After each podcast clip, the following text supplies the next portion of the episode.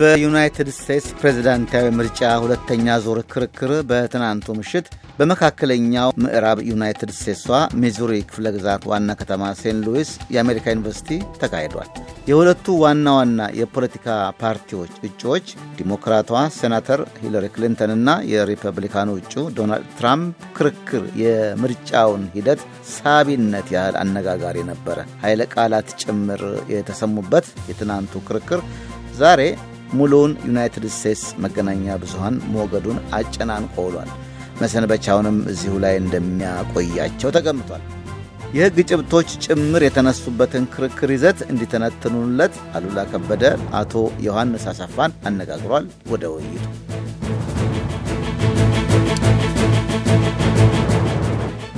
አቶ ዮሐንስ አሰፋ በቅድሚያ ለጊዜው አመሰግናለሁ። አመሰግናለሁ ለዚህ ስላቀረብከኝ። አቶ ዮሐንስ ከህግ ባለሙያነቱ በተጨማሪ የህግ ጉዳዮችም የተነሱበት ክርክር ነው። የትላንት ምሽቱ ፕሬዚዳንታዊ ክርክር ለየት ያለ ገጽታ ነበረው። ለረጅም ዓመታት የዩናይት ስቴትስ ፕሬዚዳንታዊ ክርክሮችን እንደተከታተለ ሰው ይልቁንም ደግሞ በፕሬዚዳንታዊ ምርጫ ዘመቻዎች በንቃት እንደሚሳተፍ ሰው በቅርበት ይሳተፉ እንደነበር አውቃለሁ። ከዚህ ቀደም በነበሩ ፕሮግራሞቻችን ምን ተመለከቱ? የትላንቱን ክርክር እንዴት ታዘቡ? በጣም የሚገርም እና ለየት ያለ ክርክር ነው የነበረው። እኔ እንግዲህ አሜሪካን ሀገር ከመጣ ሀያ ስምንት ዓመት ሆኖኛል። ከቡሽ ዱካከስ ሰማንያ ስምንት በፈረንጆች አቆጣጠር ጀምሮ ክርክሮችን ተመልክቻለሁ፣ እድል አግኝቻለሁ ለመከታተል ከሀይ ስኩል ጀምሮ ማለት ነው። እንደዚህ አይነት በህይወቴ አጋጥሞኝ አያውቅም። በአሜሪካንም ህዝብ ታሪክ እንደዚህ አይነት ኖሮ የሚያውቅ አይመስለኝም። አንደኛ በጣም ስድብና ኃይለ ቃላት።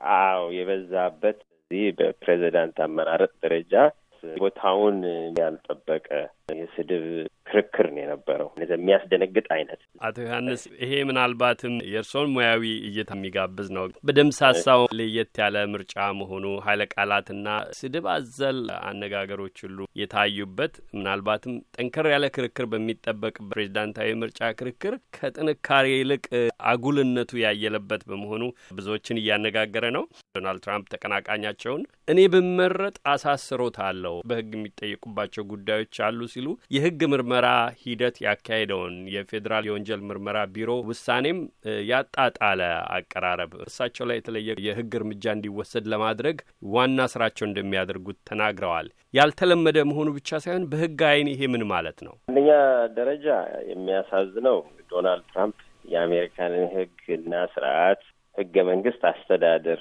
እና አሰራር አለማወቅና አለመገንዘብን የሚያሳይ ነው። ምክንያቱም ማንም ሰው እዚህ ሀገር ደረጃ ያለ ሰው ይሄ በጣም መሰረታዊ የሆነ ጉዳይ አንድ ፕሬዚዳንት ሁሉ ስልጣን የለውም። ማንንም ሰው ከመሬት ተነስቶ ሊያሳስርና ሊያስወነጅል አይችልም። ጥያቄው መጀመሪያው ምርመራ ላይ ከወጣው ሪፖርት ስህተት አለ ከተባለ ያ ስህተት እንደገና እንዲታይ ተደርጎ እንዳልኮ የፌዴራል የወንጀል ምርመራ ድርጅት እንደገና እንዲያየው ሊደረግ ይችላል። special prosecutor ወይም ልዩ አቃቤ ሕግ ሊያዝና ሊመርጡም ይችላል። አሁን የተካሄደው ምርመራ ራሱን የቻለ independent የሆነ ምርመራ ነው ነበር። እንዲያውም ዋናው የዚህ የፌዴራል የምርመራ ኃላፊ ሪፐብሊካን ነው። ራሱን የቻለ ነው። ገለልተኛ ሆኖ ስራው የሚጠይቀውን ኃላፊነት የሚወጣ ክፍል በፖለቲካ ዝንባሌያቸውም ሪፐብሊካን ዘመም የሆኑ ናቸው። ለዚህ ጥያቄ የማያመቹ አዎ እና አሁን already በዛ አልፎ የወጣውን ውሳኔ ማለትም ሂለሪ ክሊንተን ወንጀል አልሰራችም፣ በትክክልም አንዳንድ ነገሮች ባይሰሩ ከወንጀል የሚደርሱ ደረጃ አይደሉ ስህተት የተሰሩትም ብሎ ደምድሞ ወስኗል። ትልቁ ዋናው ነገር አነጋገሩ ስልጣን አለኝ እኔ ፕሬዚዳንት ከሆንኩኝ አንቺን አሳስርሻለሁ ነው ያለው። ያን አይነት ዛቻ በዚህ ሀገር ህጋዊ አሰራር ህገ መንግስት አይፈቀድም፣ ሊሆንም አይችልም። ተሰምቶ ተደርጎ ማይታወቅ አቶ ዮሐንስ እስኪ ከዋና ገጽታው እንንደርደር። ፕሬዚዳንታዊ ምርጫው ከሰላሳ ቀናት በታች የቀሩት ነው። በዚህ ጊዜ ማንን ልምረጥ የሚለው ውሳኔ ላይ ያበቃለት ውሳኔ ላይ ያልደረሱ ሴናተር ሂላሪ ክሊንተንም ሆነ ዶናልድ ትራምፕ እኔን እንዲደግፉ ሰዎች አገኛለሁ ብለው እንዲጥሩ የሚጠበቅበት ክርክር ቅዳሜ ማለዳ ሾልኮ የወጣ የቪዲዮ ፊልም ከአስር ዓመት በፊት ዶናልድ ትራምፕ የተናገሯቸው ሴቶችን በጸያፍ ቃላት የገለጹበት ቪዲዮ ሾልኮ ከወጣ በኋላ ከባድ ኪሳራ ደርሶባቸው ነው ወደዚህ ክርክር የመጡት። ደጋፊዎቻቸው የሆኑ የፓርቲያቸው አባላት ቀድሞ የነበራቸውን ድጋፍ በከፍተኛ ደረጃ እያጡ በነበሩበት ማግስት የተደረገ ክርክር ነውና ከዛ አንጻር በመድረኩ ያሳዩትን የክርክር አቅም እንዴት ይገመገሙታል? በተጓዳኙ ደግሞ ሴናተር ሂላሪ ክሊንተን የተሻለ እድል ይዘው የመጡበት ክርክር መድረክ ነበርና እንዴት ይገመግሙታል የሁለቱን አፈጻጸም? አዎ እውነት ነው። ይሄ ክርክር ትልቅ meaning አለው ለሁለቱ። እንዳልከው በዚህ በወጣው በቪዲዮው ምክንያት ሂልሪ ክሊንተን ያሉበት ቦታ ጠንከር ያለ ቦታ ነው። ምክንያቱም አሁን attention ኑ ወደ ዶናልድ ትራምፕ ላይ ነው እና እነዚህን ጥያቄዎች መመለስ አለባቸው ተብሎ የቀረበ ስለሆነ እያፈገፈጉ ያለበት ሁኔታ ነበረ መነሻው። ከዛም አልፎ የመጀመሪያው ክርክር ላይ ሳይዘጋጁ ነው የቀረቡት የሚል serious አይደሉም የሚል ብዙ ትችት ነበረ። ለዚህኛው አንደኛ በዶናልድ ትራምፕ በኩል ተዘጋጅቶ ቀርቧል የሚል አስተያየት አለ ከበፊቱ የተሻለ። ይሄም ማለት serious ነው ለዚህ ምርጫ እና ምናልባት የተለየ ውጤት ሊያመጣ ይችላል የሚል ይሄም ምን ያመጣል ማለት ነው። አሁን ሰሞኑን እንደምታውቅ ከሆነ የተለያዩ ትልልቅ የፓርቲ አባሎች፣ ሴኔተሮች እንደገና ሀሳባቸውን እየቀየሩ ነው እሱን የሚደግፉበት ምክንያት በቪዲዮ ብቻ ሳይሆን ባለፈው ክርክር አለመዘጋጀት እና ራሱን በማዋረዱ ግን ይሄ ክርክር አሁን በቀረበበት በደንብ ተዘጋጅቶ የተሻለ አቀራረብ ስለነበረው ምናልባት ለምርጫው የተቀናበረ ውድድር ያቀርብና ጥሩ ሊያመጣ ይችላል በሚል አስተያየት አለ። በዛ በኩል በሂልሪ በኩል ማን ያሸነፈ ክርክሩ በሚለው እንደተደረገው የሰው ድምፅ ሂልሪ ያሸነፈች የሚል ነው። ሀምሳ ሶስት percent ለሱ አርባ ሰባት አርባ ስምንት percent ለሱ የሚል አስተያየት አለ። ህዝቡም በአጠቃላይ ግን የእሳቸው ደግሞ በጥንቃቄ ያቀረቡት ስም የቀረበባቸውን ጥያቄዎችም መልሰዋል። አንደኛ ያው ሂለሪ ክሊንተንም ቢሆን ድጋፍ ያላቸው በጣም ጠንካራ አይደለም። ሊያገኙ ከሚችሉት ላይ አልደረስም። ያለውም ያን ያህል ጠንካራ አይደለም። ምክንያቱም ከመጀመሪያውኑ ውድድር ላይ ዴሞክራቲክ ፓርቲ ያለ ጊዜ እንዳየነው ለሴኔተር በርኒ ሳንደርስ በጣም የሚደግፉ ሰዎች ነበሩ። ከዛ ሁሉም አልተመለሱም።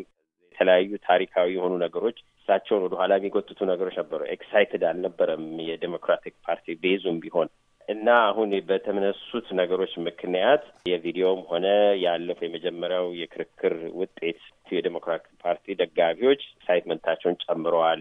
ጥሩ ሁኔታ ላይ ይሆናሉ ተብሎ ተጠብቆ ነበር። አሁን ደግሞ በዚህኛው ክርክር እንደዚሁ ጥሩ ክርክር ስላቀረቡ ድጋፋቸው እየጨመረ ይሄዳል። ይሄ ቪዲዮ በተለይ ሴቶች ትልቅ ከተማዎች አካባቢ የሚኖሩ የተማሩ ሴቶች የበለጠ መጀመሪያውኑም ለሂልሪ ክሊንተን ነበር የሚደግፉት። አሁን የበለጠ ደግሞ ተጨማሪ ድጋፍ ያመጣሉ የሚል አስተያየት አለ። የሪፐብሊካን ፓርቲ አባላት የሆኑ ሴቶች ጭምር በዚህ ዶናልድ ትራምፕ በተተቹበት ጸያፍ በተናገሩበት ምግባራቸው ሳቢያ የእነሱንም ድጋፍ ያጣሉ ተብሎ እየተሰጋ ነው።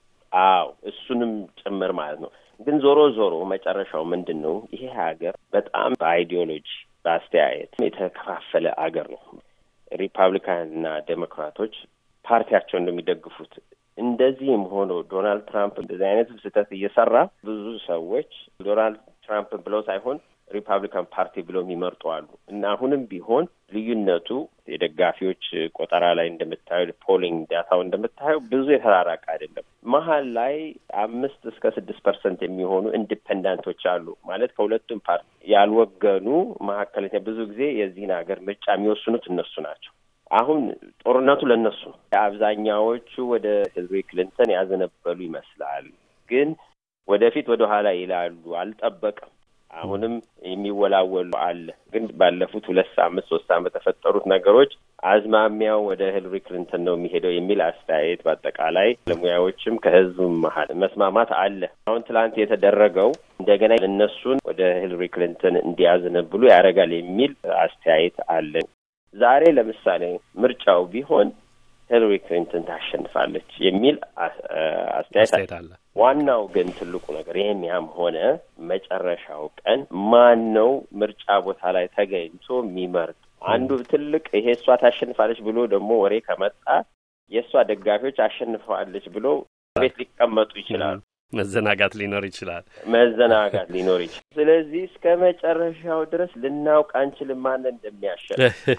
የምርጫው ማራኪነት እንደ ሌሎች ውድድሮች ሁሉ ያለቀ ውጤት አለመኖሩ የዲሞክራሲያዊ ሂደቱ ለሁሉም እኩል እድል መስጠቱ ነውና አነታራኪ ጭብጦቹ በርካታ ናቸው። ምናልባት የቀረበበት ክርክሮቹ የተካሄዱበት ሁኔታና መንገድ ከዚህ ቀደም ታይተው የማያውቁ ቃላት እርስዎ እንደ ገለጹ በመታየታቸው ያን የክርክር ጭብጥ የነጠቀ ይመስላል። ሆኖም ክርክሩም ሆነ የምርጫ ዘመቻው አልተጠናቀቀምና አቶ ዮሐንስ ጊዜያችን በማለቁ ሌሎች ጭብጦችን ማንሳት እድል አልኖረንም። በሂደቱ የሚኖሩትን ሁኔታዎች እንመለከታለን። መልሰን እንደምናገኘው ተስፋ አድርጋለሁ። ለአሁኑ ለጊዜው አመሰግናለሁ። ጊዜ ይስጥልኝ። አመሰግናለሁ አቶ አሉላ። thank you